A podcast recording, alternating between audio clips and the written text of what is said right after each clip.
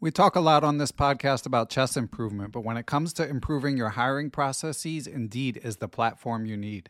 Indeed has over 350 million global monthly visitors, and it has a matching engine that helps you find quality work candidates fast. You can use Indeed for scheduling, screening, and messaging so you can connect with your candidates faster. And Indeed doesn't just help you hire faster, 93% of employers agree that Indeed delivers the highest quality matches compared to other job sites, according to a recent Indeed survey. Years ago, when I was running a chess teaching business, I found it hard to find good help, and I had to go through a lot of back and forth to even screen potential candidates. Indeed allows you to do those things efficiently in one place. Indeed's matching engine is constantly learning from your preferences, so the more you use Indeed for hiring, the better it gets. Join more than 3.5 million businesses worldwide that use Indeed to hire great talent fast. And listeners of Perpetual Chess will get a $75 sponsored job credit to get your jobs more visibility if you go to Indeed.com slash chess. Just go to Indeed.com slash chess right now and you'll be supporting our show by saying you heard about Indeed on this podcast. Indeed.com slash chess. Terms and conditions apply. Need to hire? You need Indeed. With Lucky Land slots, you can get lucky just about anywhere. Dearly beloved, we are gathered here today to. Has anyone seen the bride and groom?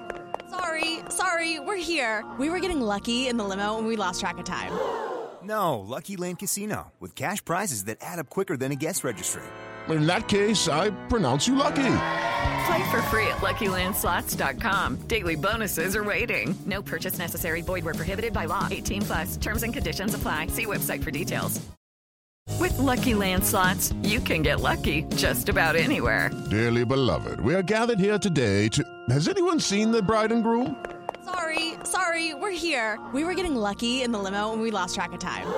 No, Lucky Land Casino, with cash prizes that add up quicker than a guest registry. In that case, I pronounce you lucky. Play for free at LuckyLandSlots.com. Daily bonuses are waiting. No purchase necessary. Void where prohibited by law. 18 plus. Terms and conditions apply. See website for details. Hello, everyone. I am Ben Johnson, and this is the Perpetual Chess Podcast. Perpetual Chess is a weekly chess interview show where we talk with accomplished chess players, authors, and personalities about their lives, their careers, and how to improve at chess. Perpetual Chess is brought to you through the generosity of its Patreon and PayPal supporters and by Chessable.com. Hey everyone, and welcome back to another Adult Improver edition of Perpetual Chess. This time we are joined by a fast rising Illinois based adult improver. He is 37 years old, named Ren Escalera. Um, in the past year and a half or so, or the year and a half preceding the coronavirus shutdown, he had gone from under 1,000 USCF to 1,700 USCF while working and supporting a family and all this stuff that, that we all often do. Um, and in fact, Ren is a chess dad, and that's what turbocharged his interest in chess. His son Scott is seven years old and rated 1248 already, which is good for number 16 for his age in the country.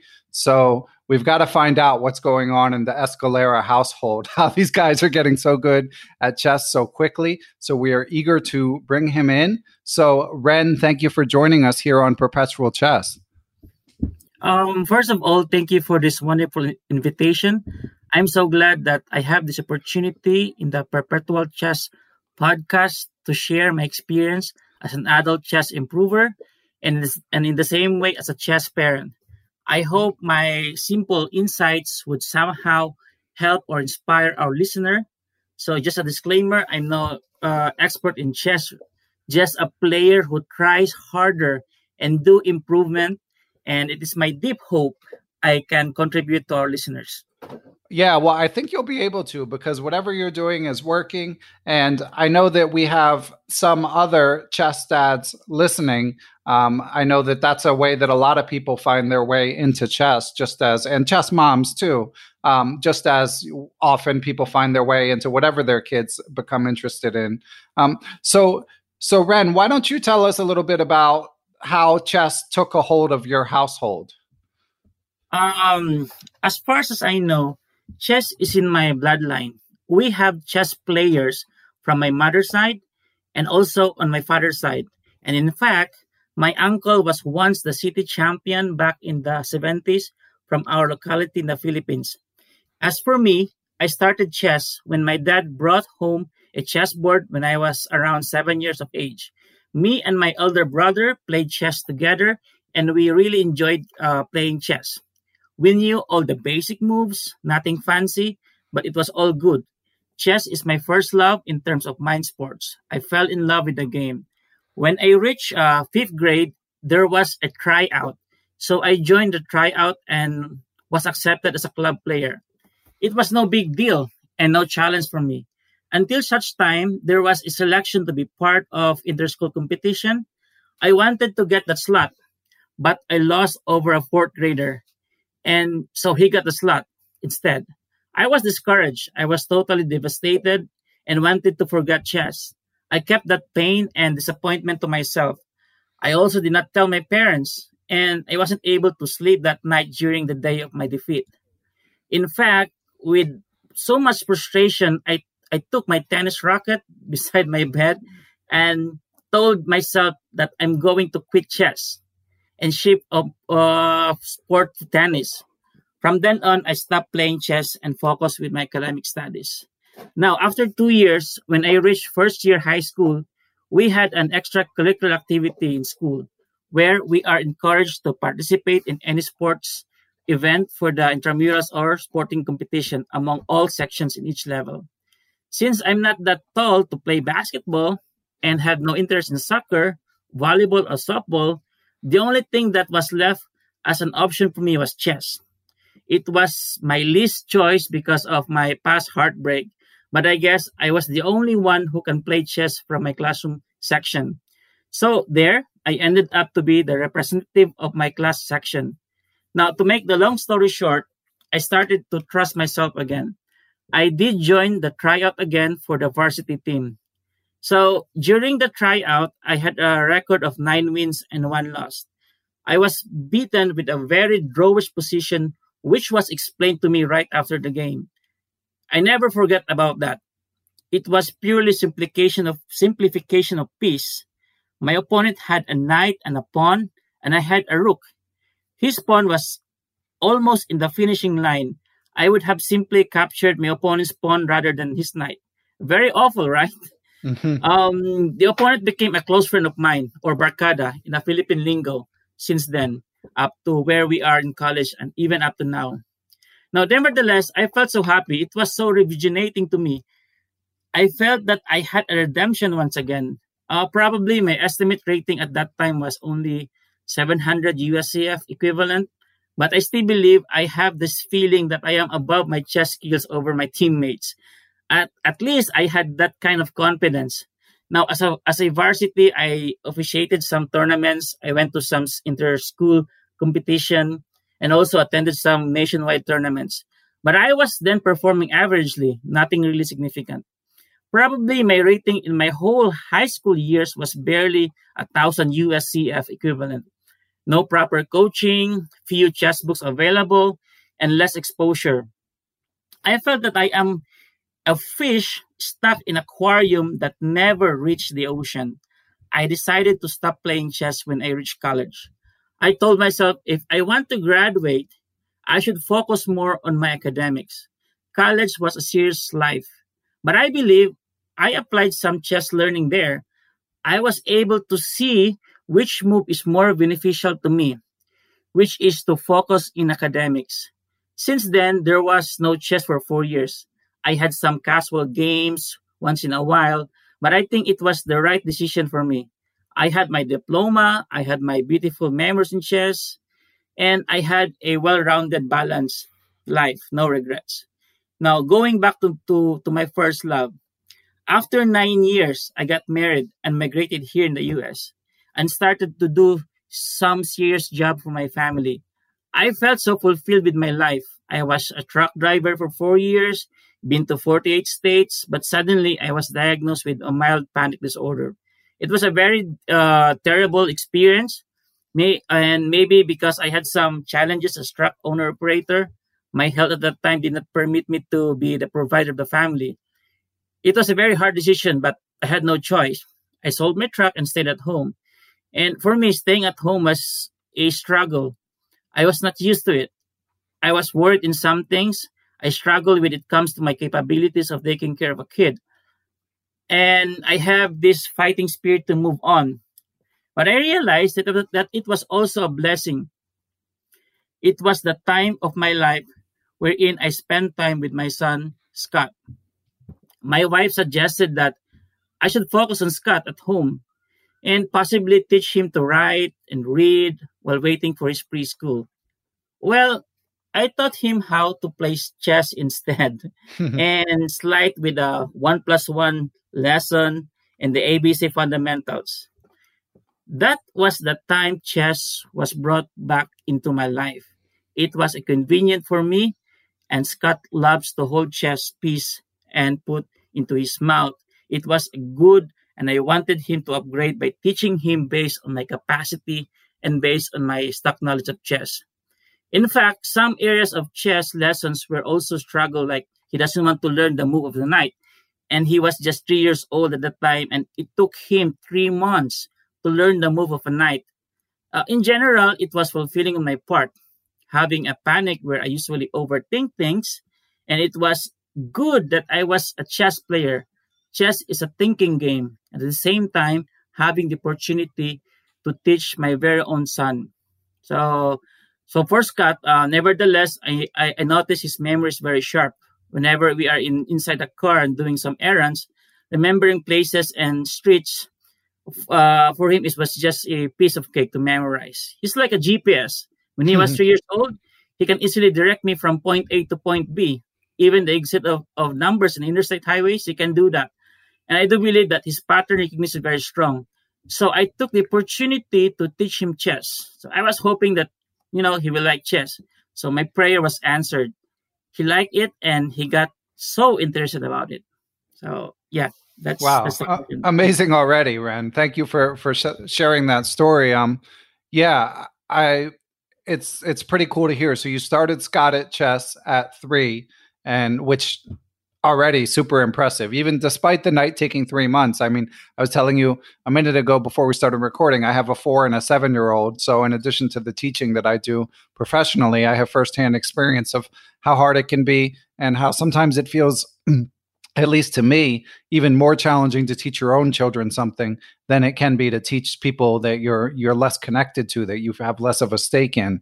Um, so let's bring it forward. So I'm guessing when your interest really started to accelerate is when Scott uh, started to play tournaments. So when when did that happen?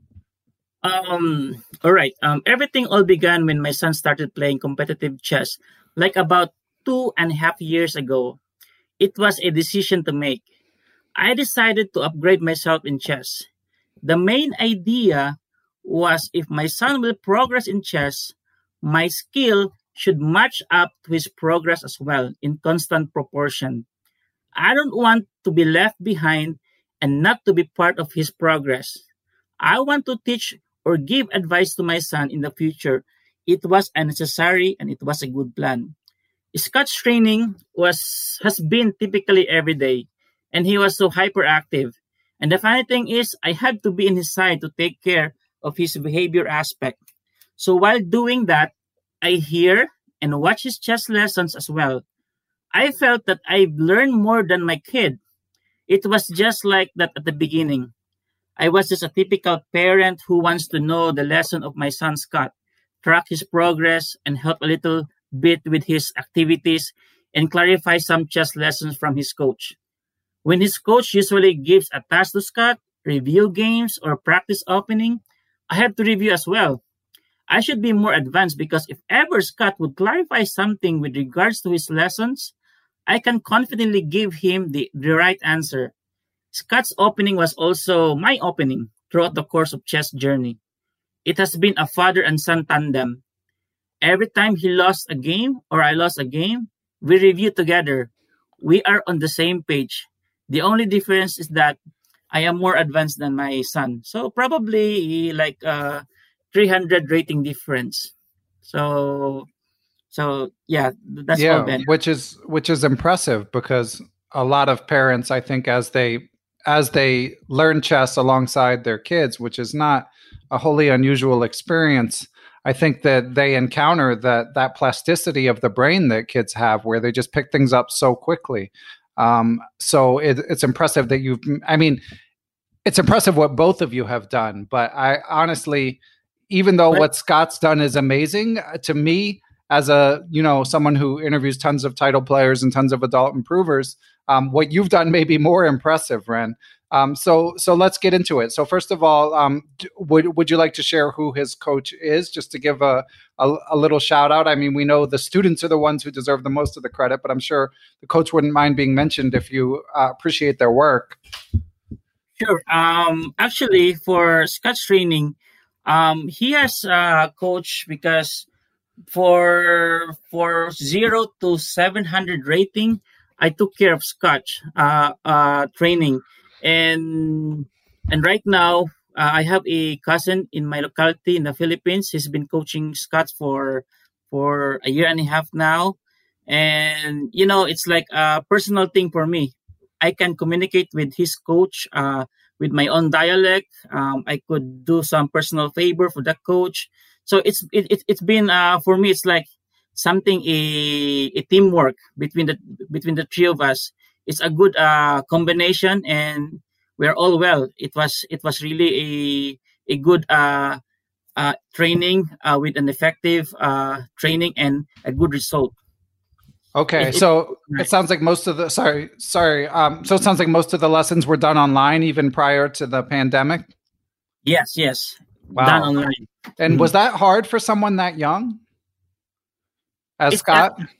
actually the challenge is for for for Scott because because as because as we all know the best for me in my own opinion the best uh, training me- uh, method for for for a kid uh, for an adult is always one on one over the board so i think that's that's that's the best for me but for for the time being since it's just so hard for us uh, financially to uh, to to get a title coach, a one-on-one OTB. So we we decided to to get a, a coach from my country. At the same time, I could help him as a second coach.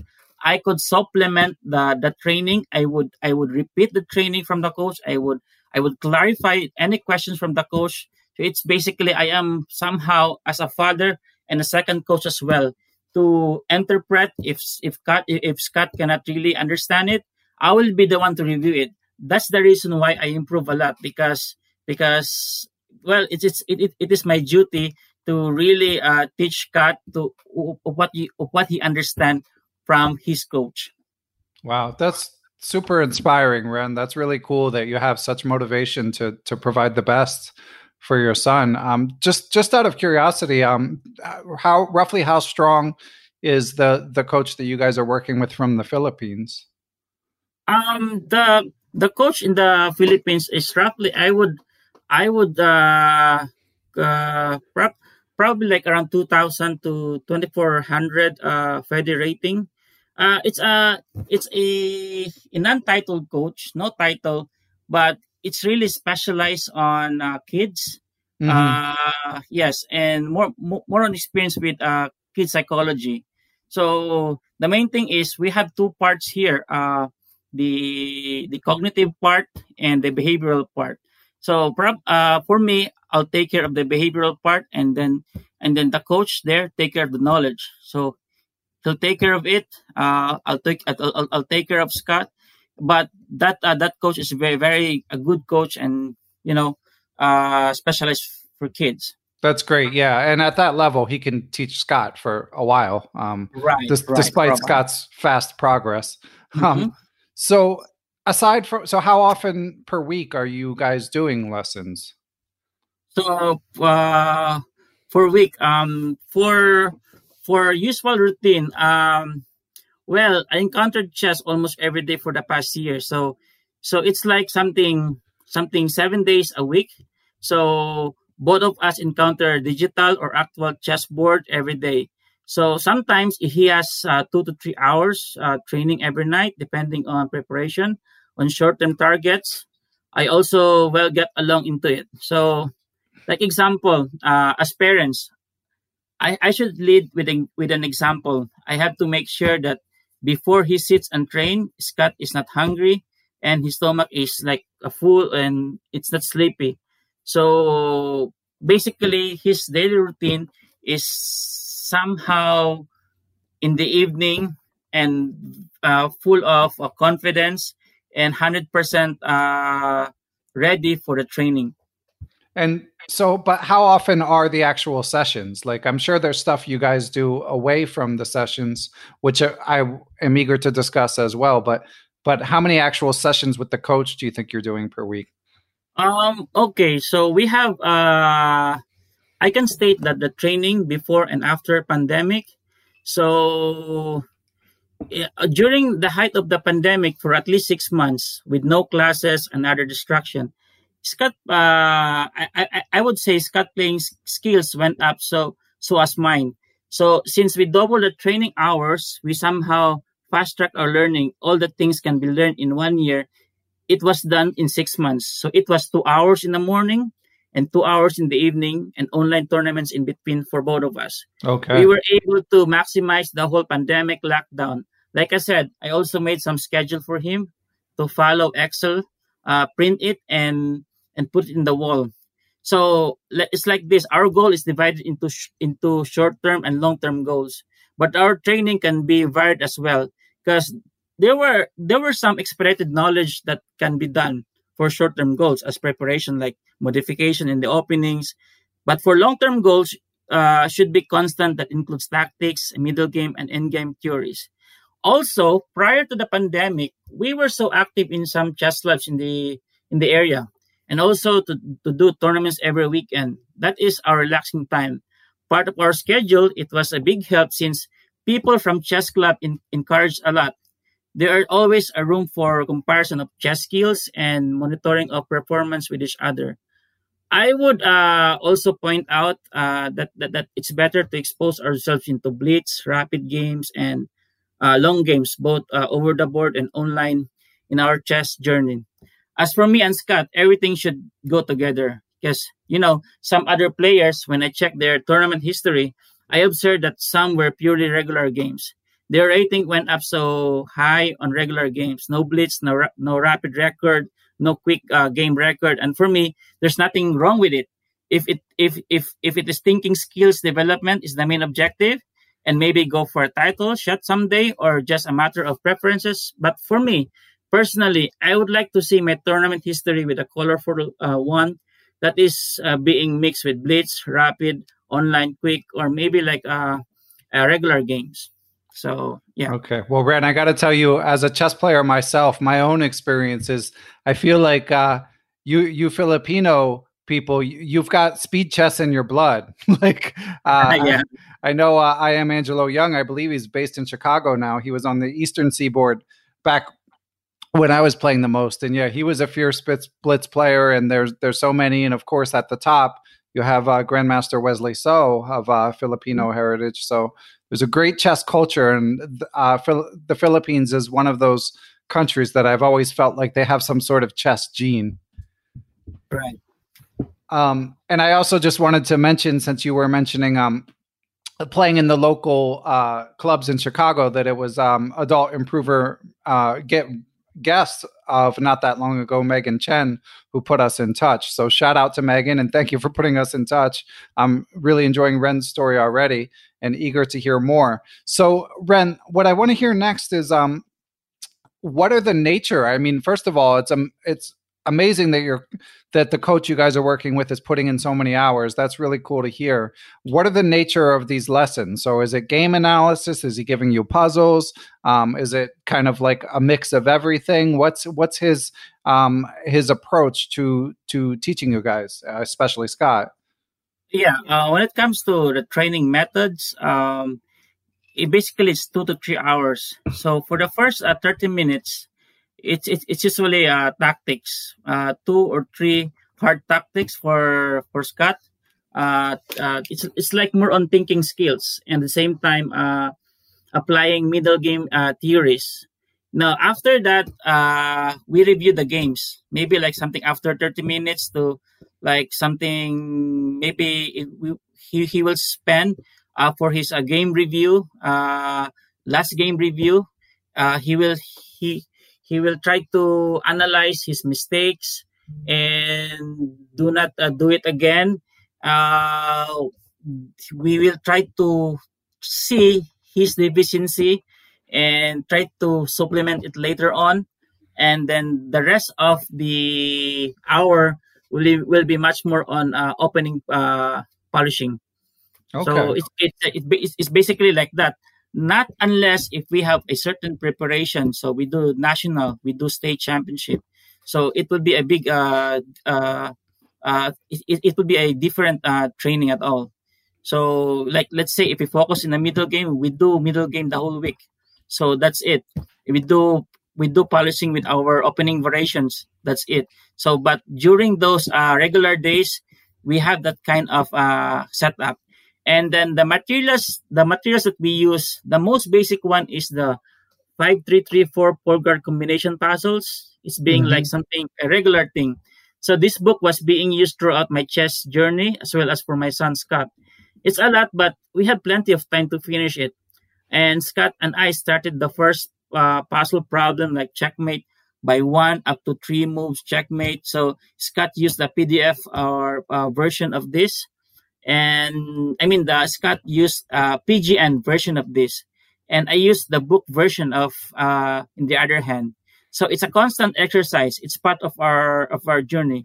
We also study uh, London system by uh, GM Ginger Simon Williams, his DVD, mm-hmm. uh, for a couple of months. Uh, we have also a work by uh, GM Damian Lemos. And for me personally, I, as a parents, uh, as a parent, I, I read the book of uh, GM Ramesh, Fundamental Chess of Logical Decision Making. Yeah, great book. Uh, yeah, actually, Scott is having a session with uh, group session with GM Ramesh every Monday and every Thursday.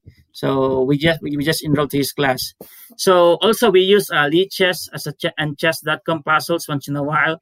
But I would uh, encourage OTB puzzles. We have the time. If we have the time, we set up all the pieces on the board, problem after problem. We arrange. Although our hands is required, we need to arrange much more effective uh, for especially when preparing um, OTB tournaments. I, I, I also use uh, Chess King puzzles in my cell phone app. It has a lot of explanation. It has a nice app to improve strategy as well. It has uh, explanation. Sometimes we need to think what is the best continuation to gain favorable advantage or position, not more on winning or piece of, of uh, piece or check or checkmate. It's like uh, not not really on tactics, but more on strategy, best continuation. Uh, some exercises on Endgame in chess.com was also effective in my chess journey. It has a lot of imbalances in the endgame and, you know, very interactive. And when it comes to analyzing my own games, I analyze it first by myself with my own capacity. And later on, I will let outside help, like, you know, Engine or coach or coach of Scott. So it, it, it helps me a lot. Wow, so much useful stuff in there. So just to um, underscore a few things for the listeners, of course, the the famed Laszlo Polgar chess puzzle book um, has been mentioned. I know Andrew Zinn, recent adult improver guest, mentioned it. If you go way back in the archives in perpetual chess, James Altucher, um, who's become famous outside of the chess world, uh, is a big advocate of that book. And of course, the the record of uh, Laszlo Polgar as um, um, an exemplar of how to raise chess champions uh, is basically undisputed. So good insight there. And I was also wondering, Ren. So you mentioned these um, these lessons with RB Ramesh, of course, legendary trainer who's affiliated with does lessons for 365 Chess Academy and wrote that great book and uh, has has been on the show as well. Um, I was just curious because you had mentioned that sometimes uh, finances can be an issue, and we know that chess can be expensive. So, how is that just something that like your family is making concessions for? I mean, I'm glad to hear that you're making it that you're making it happen, but um, it's it's um, it seems like it could be a big investment. Yeah, uh, we as parents, um, if possible, we want to have the best coach for our kids, as I mentioned a while ago. So if we set aside this pandemic, as for me, the actual one-on-one coaching is the best method of learning. Not online, not group class, not on uh, DVD, not on books. Uh, the best personalized training is always be one-on-one. Group class is an enjoyable training and such a high-rated players inspire low-rated players, and it creates competition. The DVDs and books can be replayed or reread, but for me, uh, for me, it's uh, one-on-one training is the best, especially for for a kid like Scott. Now, this is my challenge. Uh, in my case, since since I can barely afford to hire a title coach for an OTB one-on-one training, the game plan I did has been compartmentalized. I believe I can teach Scott from zero to 700 rating. I can teach the basic, I can teach the fundamentals. So in that sense, I save a lot of money from there. When Scott passed 700 ELO rating or USCF rating, I still cannot afford to hire one-on-one coach. Since at that time I don't have work, my wife covers all the bills, all the time, and some extras once in a while. What I did is just to look an online coach for my locality in the Philippines. And luckily I got a good deal. It's like a fixed monthly rate with a flexible schedule.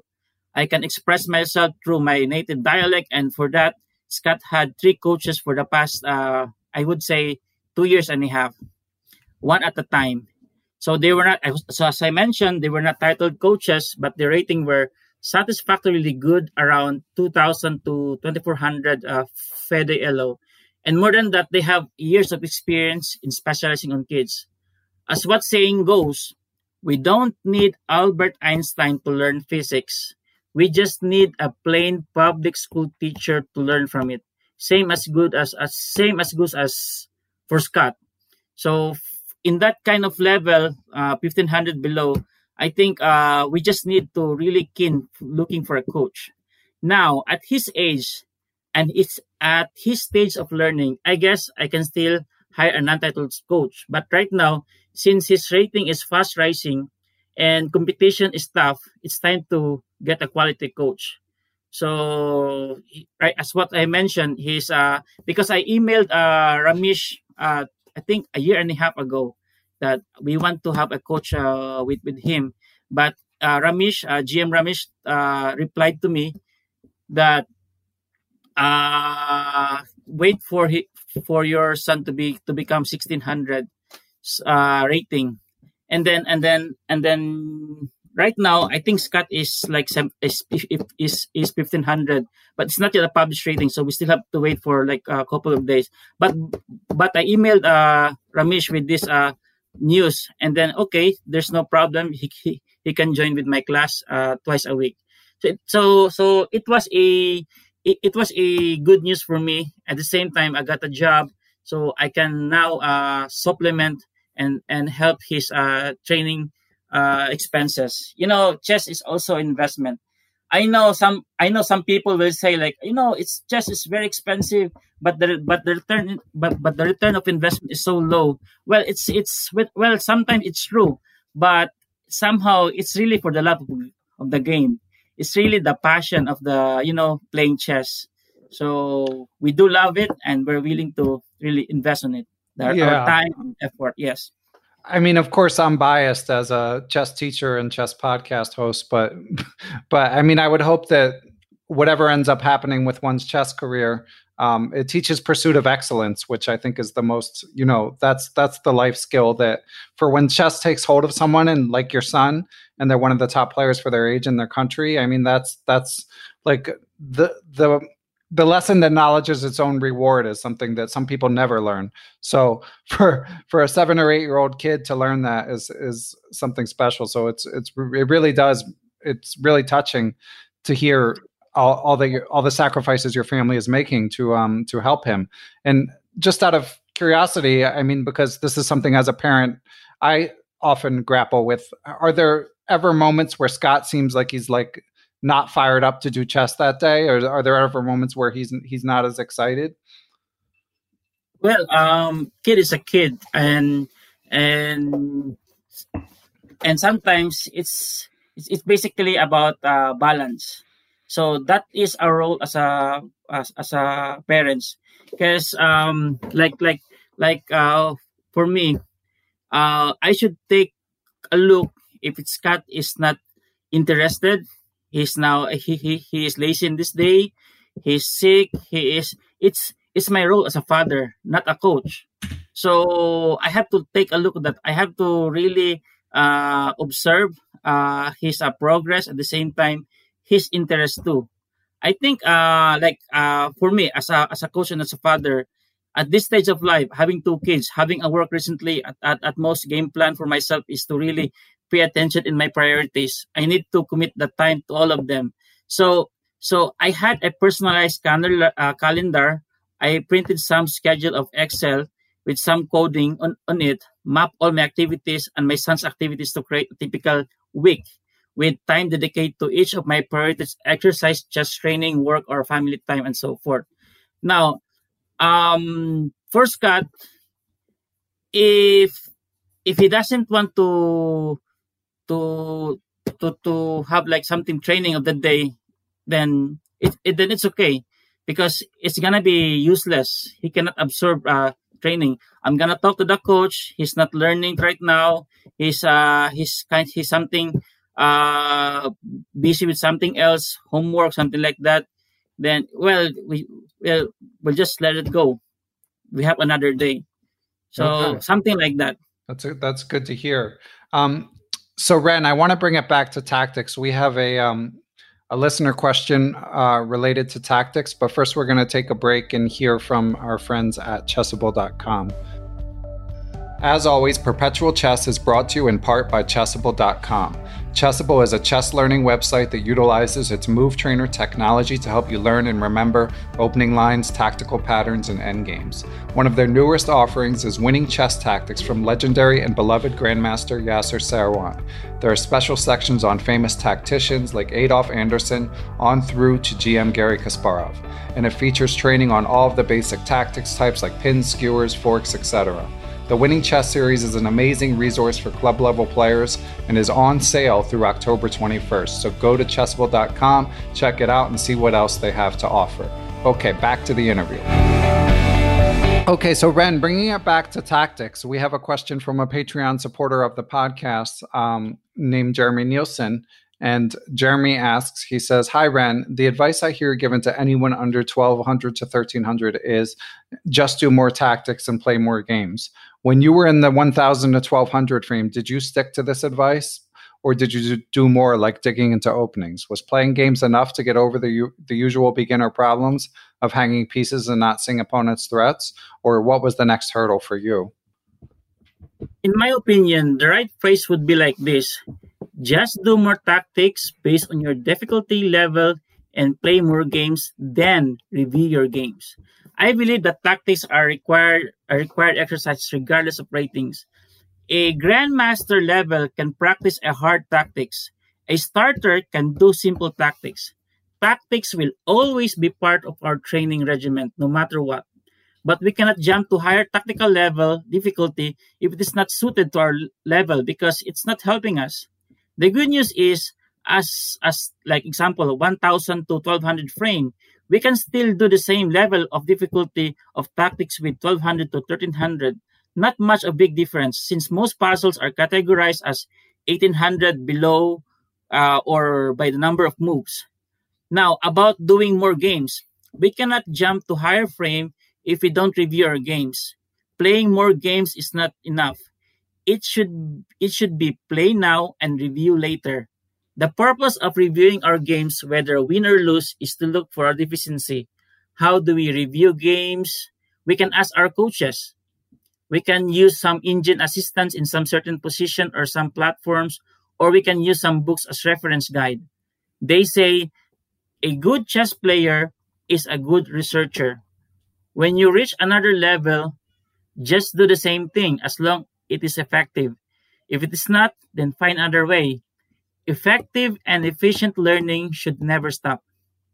Yes, that's all then. Okay, great, great advice. So let's dig a little bit more into because you've mentioned uh, twice now that how important you feel it is to review your own games. So, um, what's your approach? How much time do you spend on a given game? Are you writing notes? Like, how much are you analyzing in a given position that you felt stuck on? Like, how how do you tackle that? Ren? Well, it it it, the depends. Like uh, it, it depends upon the preparation. But normally, for the first 30 minutes, it should be tactics. Tactics will always be part of it, regardless of uh, rating. Now, if we if, if we try to review the game, and if it's very hard, it's very hard. It will take some times. It's like saying there are hard games, there are simple games, there are hard games to review, there are simple games to review. It it really varies. Like we like like if we have this kind of opening, it's new to us. It will take some times. So there's no really for me. There's there's there's no really fixed time. It it depends from case to case, situation to situation, position to position. So, but tactics will always be there. Review the games will always be there. So that's all. So let's. So back when you guys were playing tournaments, were you going away for weekends, or were you playing like more game thirty? What what, what was your or both? What was your typical tournament schedule like? Well, in the in the in the weekend, uh, Illinois, uh, most tournaments in Illinois is a rapid game, especially for scholastics. It's like 25 uh, minute with a five second delay. And in fact, uh, my son has been uh, the highest uh, record. I think last year he got more than 200 games. He has the highest uh, uh, for the fiscal year uh, for, for for a rapid uh, around 211 games. Uh, I, I, I just forget the the exact number, but he has the the most numbered uh, game played in Illinois. You see, always go to tournament uh, weekend after weekend, and it's it's nice to us. But that was before uh, pandemic. So right now, um, as what I mentioned, during the pandemic, two hours in the morning, two hours in the evening for a training, and in between we have a series of uh, online tournaments. Okay, and so with the games being rapid, how how long might you spend going over one game, whether it be Scott's or your own? Like an hour, two hours? What do you think?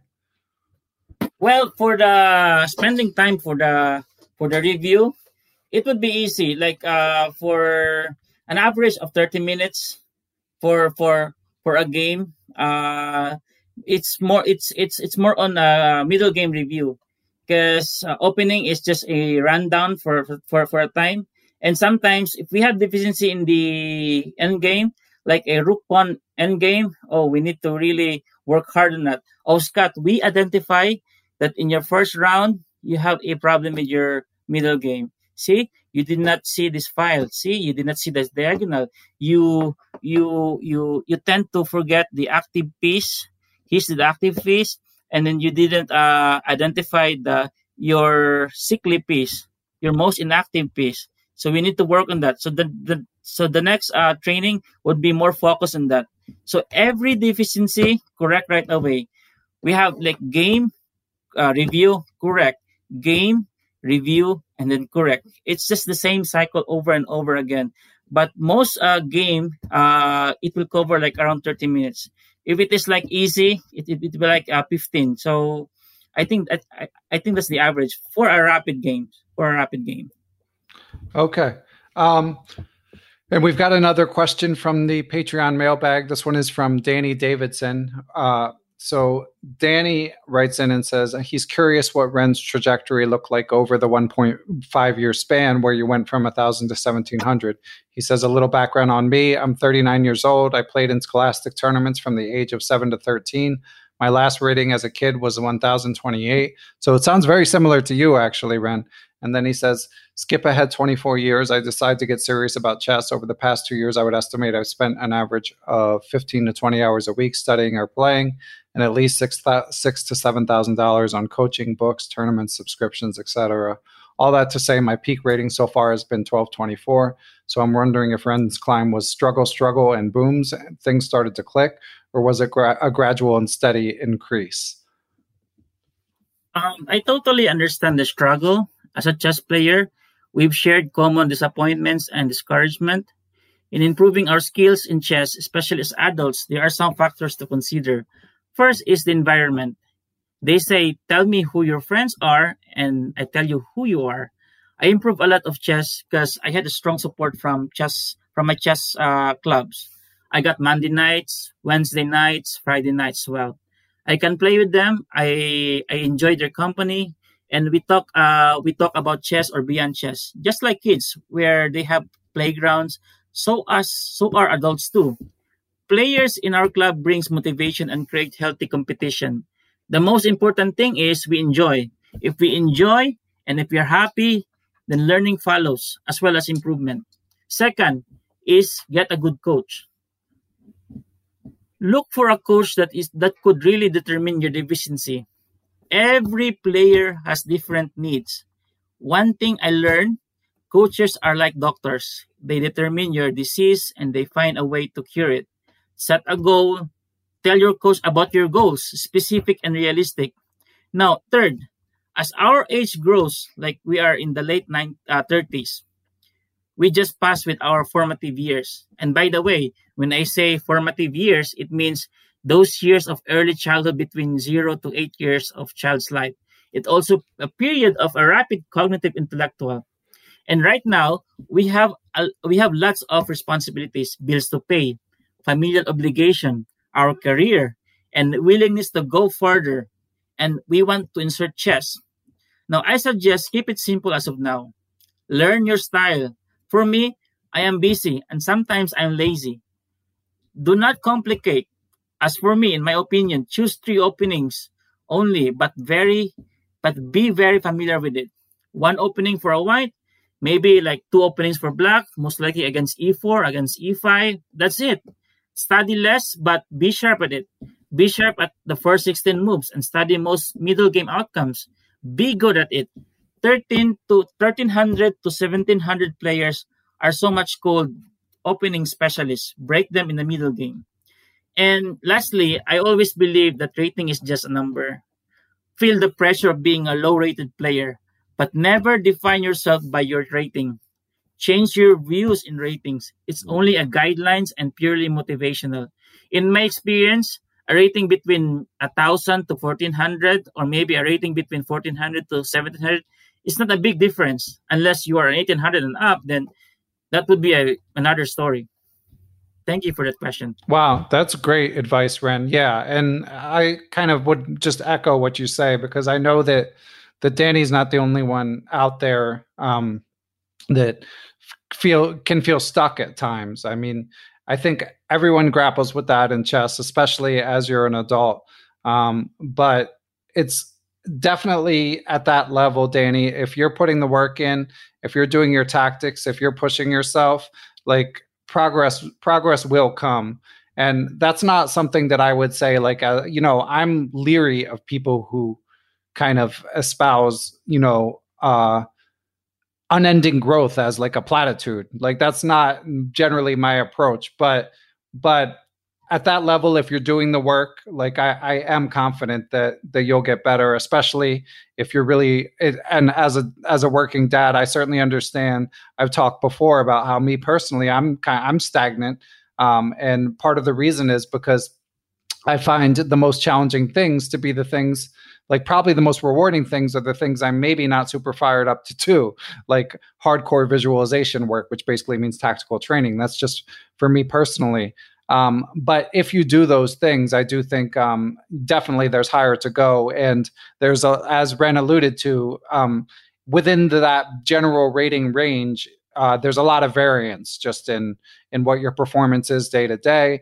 There's a lot of variance in what your performance is based on how much sleep you got, based on what's going on in your life, and you know that stuff just it just like uh, like Ren said, it's just a number, and just focus on the process and bounce your ideas off of people to make sure you have a decent study plan, and then just don't worry about it too much, um, and hopefully you're getting some joy out of it.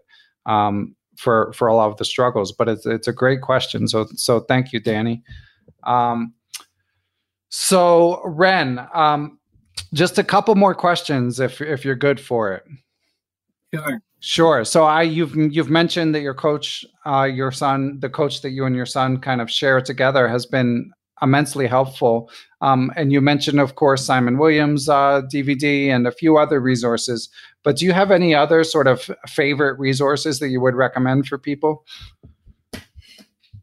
Um, I would. Uh rather go with uh, generic because when I say uh, opening, we have a lot of uh, uh, uh, specific openings with a specific grandmaster to, to teach the opening. But for us, what uh, what are those generic materials? Middle game. When we can have a lot of uh, middle game. Uh, with the end game, we have uh, a lot of beautiful uh, end game books. The way that uh, I see, there's a lot of uh, end games, uh, rooks and pawns. I think I I think the most uh, important thing is you know how to study. You, you know what's your your deficiency.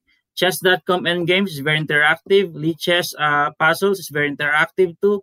You'll never get bored. You will see your ratings and everything. So, but when it comes to to to opening, it's it's really your preferences. It's really it's it's it's uh really your style. So go with the go with the generic first, and when you discover your style, do the opening. If you are tactical, you find an opening that is very attacking uh, opening or may, maybe positional. That that would be my advice. Okay. So I won't be more in, in specific, but go with uh, generic and then do do do your specialized later on. Okay. So mm-hmm. so it also sounds like maybe you're not so regimented in terms of like I'm I always ask people like how much time do you like say you have 10 hours a week how much of it do you spend on tactics how much do you spend it on middle games but it it sounds like you're more sort of just based on what what issue you or your son might be facing and at that moment you might spend more time on it is that is that a fair summary Yes, yes, yes. It, it, it, I, I, I would rather be like more on defic- deficiency based. So if you know your deficiency, uh, try to focus on it. Uh, that the most important thing is to identify your your weak uh, weak area and then focus on that area. So like uh, for example, for for Scott, he is uh, somehow having a problem with a rook pawn end game more in particular so we we we focus on that. It doesn't mean that we focus 30 minutes on the uh, king pawn uh, end game, but it's somehow I would be rather flexible uh, in, in in things. So focus on your deficiency and then try to improve your deficiency. Focus on weak area, and then do the thing more on uh more on be be flexible. Okay, good stuff. And you alluded to the answer to this earlier, or you touched on it, but we have one more uh, Patreon mailbag question. This one is from Rick Holland. Um, and Rick asks, he says, uh, please let us know more about how your son got into chess, which you kind of covered that. How old was he when you introduced him? Uh, what approach did you use to teach him the game and to keep him interested? I have a four year old son who I plan on introducing to chess. Any advice is greatly appreciated. Okay, um, Scott started this journey when he was 18 months old. It, it wasn't a formal training. It wasn't a casual thing with no goal, no pressure, no formalities, purely fun, purely basic moves, and purely a toy for him. Take note, a toy, not a game for him. He likes the rooks in particular because it was a flat on the top and he can stack all other pieces like a tall building. Right. It was purely like that for the first two years. Now, when he reached four years old, I asked him if he wants to proceed a competitive chess. He said yes, so that was a good sign. I asked him again if he wants to excel in chess, and he said yes, dad. Again, so another good sign. I guess as parents, the basic factor that we should be looking at is the affirmation of our child that he wants a competitive chess than a purely casual play. Now, this is my personal advice to all chess parents out there. First, we have to determine if our kids are really interested because that is the number one requirement. The interest of a kid is like a seed. It needs to be nurtured. How do we nurture the interest of our kids in chess? Start with a simple lesson, an easier task. Explain the stages of training. Explain why he trains. Explain that training is not a better process that's full of fun and enjoyment, but sometimes it is hard and boring as well. As for me, the basic consideration of pursuing chess to our children are not their talents, but rather their interest of the game. Second, as parents, we should also be careful with the trauma threshold of our kids. Be particular to their reaction when they lose a game. As for me, crying is a good sign and can be a bad sign as well. No reaction after losing can be another thing. It all depends, but pay attention to that. Third, we as parents, we should protect our kids from our personal or maybe unrealistic ambition. Most of the time, this ambition of ours is good and a motivational thing, but sometimes it kills the interest of the kid because we tend to force our kids beyond their capabilities. We tend to invest money, time, and effort because we want to. Not kids need to. We want the best. We want our kids to be number one, but it's okay. Nothing wrong with that. It's okay to be competitive, but do it in the right way. More on rewards, not more on punishment. Fourth, uh, choosing a coach is very crucial too. One thing I learned all these three years, it's it's not two to tango thing, but it's a tripod, a teamwork among parents to coach and to players. It's a common goal and collective effort of the three. And as for me, we have this trial and error method. We have this discoveries problem along the way. It's never been constant, especially the response of Scott is fluctuating when it comes to learning absorption. Two aspects to consider is what I mentioned a while ago cognitive aspect and the behavioral aspect. We cannot put behavioral aspect to the trainer or to the coach alone. It would be a big burden. When dealing Scott, he's a hyper kid. I will take care of his behavior, specifically his attitude towards the training, how he sit down, how he focus, how he goes to washroom, and oftentimes the rules and procedure of the training, etc. And if not around, I will remind him in advance. And to the knowledge, the coach will take care of that. Always a teamwork. Lastly, throughout the years, I've seen a lot of parents in the tournament who get emotional and out of control when their kids lose the game. Admittedly, I am guilty of that too. It took it very immaturely. I took it very immaturely. But later on, I realized that everyone has uh, has its limit and that I know my limitation now. I myself is a chess player. I was once a scholastic chess player and I know how it feels to lose and to be not qualified. But for me, but for the parents who do not know how to play chess or do not play chess at all, did not experience defeat, should think twice when they get upset of their kids, especially when losing a game. We have to remember that it is our decision to let them play chess. They did not ask for it in the first place. Kids may love to play chess or have a great interest in playing chess, but they're also vulnerable. We just be constructive and more positive re- reinforcement. All these things are important and crucial part of the kids' growth. And most of all, most important thing, anything in life should be balanced. A talented kid is not exempted. We may nurture the talent, but we should not skip or miss some things that matter in a child's life, which include the family time, play, personal time, studies, social activities, etc. A real chess player must know how to handle life, especially when it comes to decision making and its consequences. That would be one of the best thing to teach our kids. Right, Ben? Yeah. Wow. Yeah. Great insights. Um, so by the way, do uh does Scott have any brothers or sisters? Yes, uh, he has a brother, a 11 year old, uh, uh, 11 month old uh, brother. So he's probably 11 months old, probably basically a grandmaster yeah. now, right? no, hopefully. but we'll try. We'll try. Yeah. we, we we ask first if he's interested. Yeah, yeah. exactly. Yeah. Why not? Yeah, no, it's true. And what would you do, like, if if if uh Scott's brother, what's Scott's brother's name? Uh, Quinn. If so, if Quinn just doesn't seem interested at age four, um, would you try again at some point? Like, what? How would you approach that if you start bringing chess into his life? Obviously, with the enthusiasm in your house, generally he's going to see it. What What would you do if he just doesn't seem into it? Well, um, uh, I love to see variety. Um, if if if if Quinn wants to go swimming, I'll I'll support him hundred percent. Uh, we we will try to introduce him in chess. We will try to see uh, his response as a kid, uh, maybe seeing his uh, brother's trophy, like around uh, like more than hundred trophies in, in front of him. Yeah. Maybe like some other like uh, medal, something like that. Maybe maybe he's inspired, but at the end of the day, he, he'll decide if he like swimming or he like soccer. We as parents can can can uh, guide him.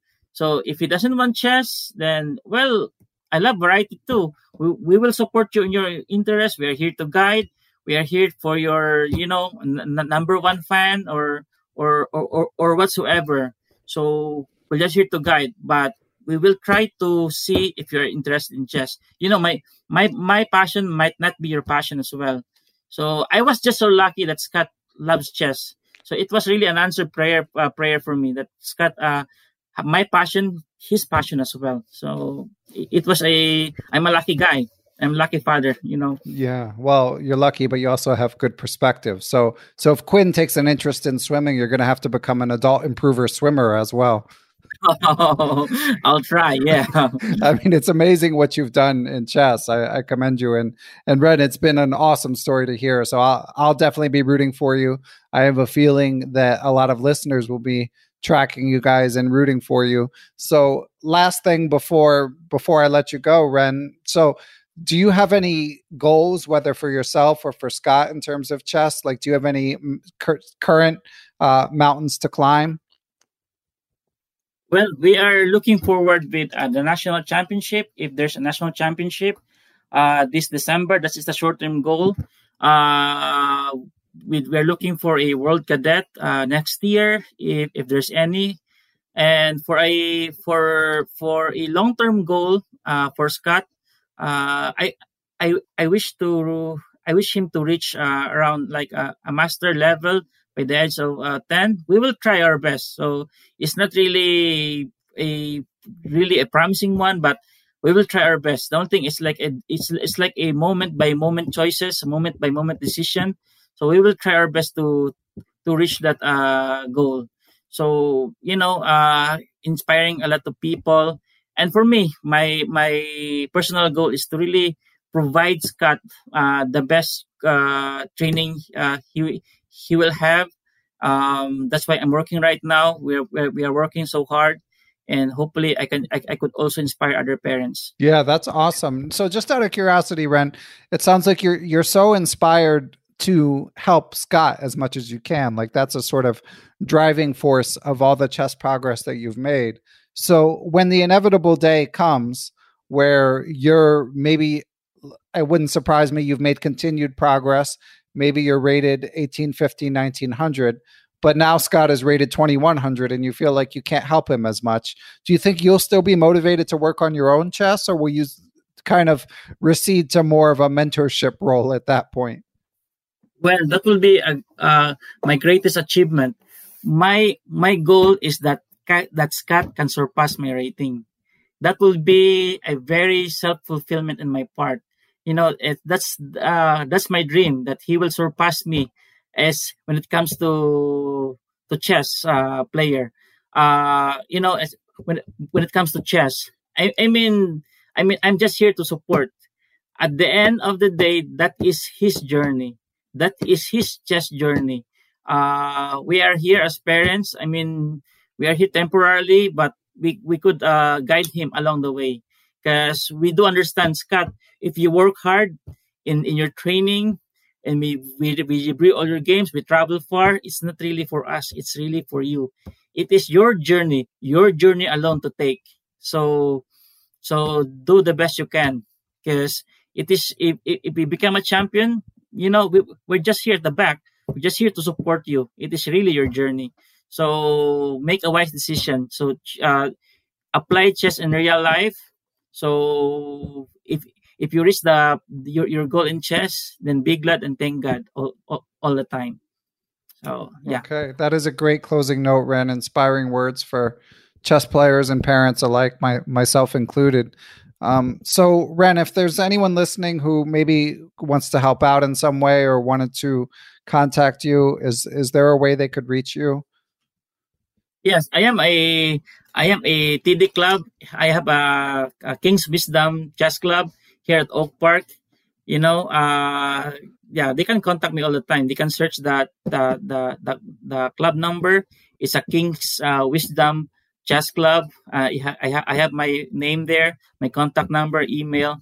So they can just surely contact me. Okay. Is it okay if I just put your email address in the description of the uh, podcast just so that people can find it easier? By all means. Yep.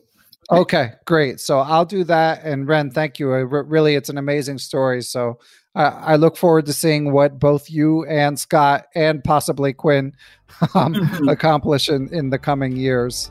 Um, so thanks a lot. Yeah, it's an honor to be with you. Special thanks, as always, to my producer, Matthew Passy, and thanks to those who continue to help spread the word about perpetual chess. You can spread the word via word of mouth or positive reviews on podcast platforms. We are up to 98 written reviews on Apple Podcasts, and only one of them aggravates me. Amazing support. By the way, you can follow me on Twitter. I'm at BennyFishel1 or join the Perpetual Chess Facebook group and continue the conversation about the latest interview. You should also check out the Perpetual Chess Instagram page. But more than anything, I want to express my gratitude to those who provide financial support to the show. Most of all, I want to thank Chessable.com for sponsoring the show, and to everyone who kicks in via PayPal or the Perpetual Chess Patreon page to help sustain and improve the show. And while they're at it, find out about future guests and send in some great questions. So, without further ado, I'd like to give special thanks to the following people and entities. They are Chessable.com, Quality Chess Books, the Capital City Chess Club, the Abysmal Depths of Chess blog, the Apprentice Twitch channel, Andrew Alharji, Andrew Bach, Andy Ryerson, Austin Clough, Benjamin Porto, Bill Sigler, Kathy Carr, Chad Oliver, the Charlotte Chess Center, the Chess Central's chess blog, chessmood.com, Chris Flanagan, Dan O'Hanlon, Danny Davidson, David Schreiber, IM Dimitri Schneider, Drake Domingue, IM Eric Rosen, Firas Sawaf, Gary Foreman, Greg Harfst, Greg Natel, IM Greg Shahade, Guven Monet, James Kennedy, Jens Green, John Jernigan, John Rockefeller, John Cromarty, John MacArthur, Kelly Palmer, Kevin O'Callahan, King Selt, Lucio Casada Silva, the law offices of Stuart Katz, LeelaAnalysis.com for cloud based Leela engine analysis, Michael Can, FM Michael Oblin, Mike Zelazny, Mr. Mike Shahade, the famous Mr. Dodgy, the Nerdnaze Twitch channel, Peter Sadi, the Playmore Chess Academy of the Hamden Chess Club, Reuven Fisher, Robert Coucher, Seattle Chess Club, Shane Unger, Stefan Kelty, Stephen Martinez, Thomas Stenix, Thomas Tachenko, Todd Bryan of StrongChess.com, Todd Kennedy, Wayne Beam, and I would also like to thank Aaron Waffler, Ace Viega, Adam Ralph of ChessEngland.com, Adrian Gutierrez, Alex Pejas, Andy Ryerson, FM Andre Terakov, Dr. Andrew Perry, Aniti Deer, Barry Hessian, Bill Juniper, Bill Moran, Brad and Andy Rosen, Brett Howard Lynn, Brian Mullis, Bruce Scott, Brian Tillis of Palm Beach Chess, Chad Hilton, Dr. Charles Snodgrass, Chris Wayne Scott, Christopher Baumgartner, Christopher Chabri, Chris Lott, Christopher Wood. IM Christoph Zalecki, aka Chess Explained, Coach J's Chess Academy, Costa Carras, Courtney Fry, Craig Mallon, Daniel Ginsberg, Daniel Naylor, Dave Saylor,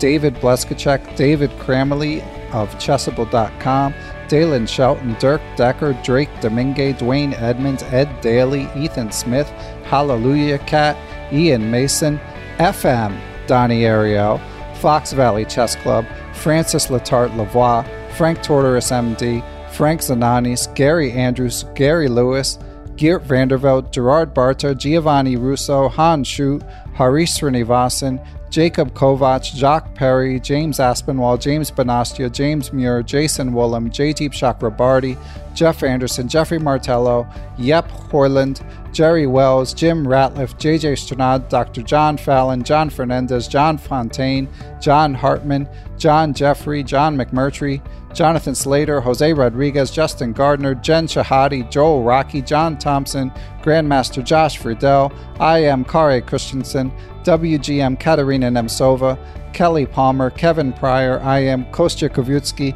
Krishna Gopala Krishnan, Kyle McAvoy, Larry Ryforth, Laura Boyowski, Martin Knudsen, Martin Krug, Matthew Passy, Matthew Tedesco of SeattleChessMeetup.org, the Mechanics Institute Chess Club of San Francisco, Michael Allard, Michael Hudson, Miguel Aristide, Mike Clem, Mitchell Fabian, Nate Solon, Neil Bruce, Negmat, Milad Janov, Olaf Mueller Michaels, GM Pascal Charbonneau, Passy Passanen, Paul Bain, Paul Clarkson, Paul Swaney, Paulo Santana, Peter Lux, Randy Temple, Ricky Grijalvo, Richard Hollenbach, Robert Turner, Roy Yearwood, Ryan Berg, the Say Chess YouTube channel, Scott Doherty, Scott McKinnon, Sebastian Finsterwater, Shane Unger, Stefan Roller, WGM Tatev Abrahamyan, Tim Brennan of TacticsTime.com, Tim Seymour, Timothy Ha, Tom Edsel, Tomas Kolmanich, Tony Rotella, Tyron Price, Vishnu Srikumar, William H. Brock, William Juniper, William Hogarth, William Peterson, FM Zhao Chang of Chess1000.com, and Zhivko Storyanov.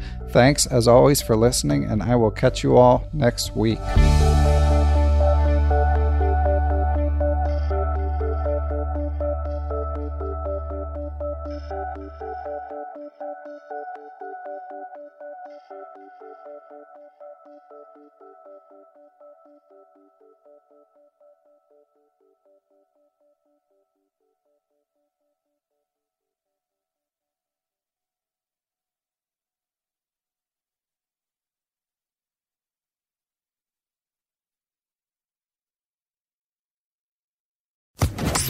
Social Podcast Network. Okay, round two. Name something that's not boring. A laundry? Ooh, a book club. Computer solitaire, huh? Ah, oh, sorry, we were looking for Chumba Casino. That's right. ChumbaCasino.com has over 100 casino style games. Join today and play for free for your chance to redeem some serious prizes. ChumbaCasino.com. No purchase necessary. Full prohibited by law. 18 plus terms and conditions apply. See website for details.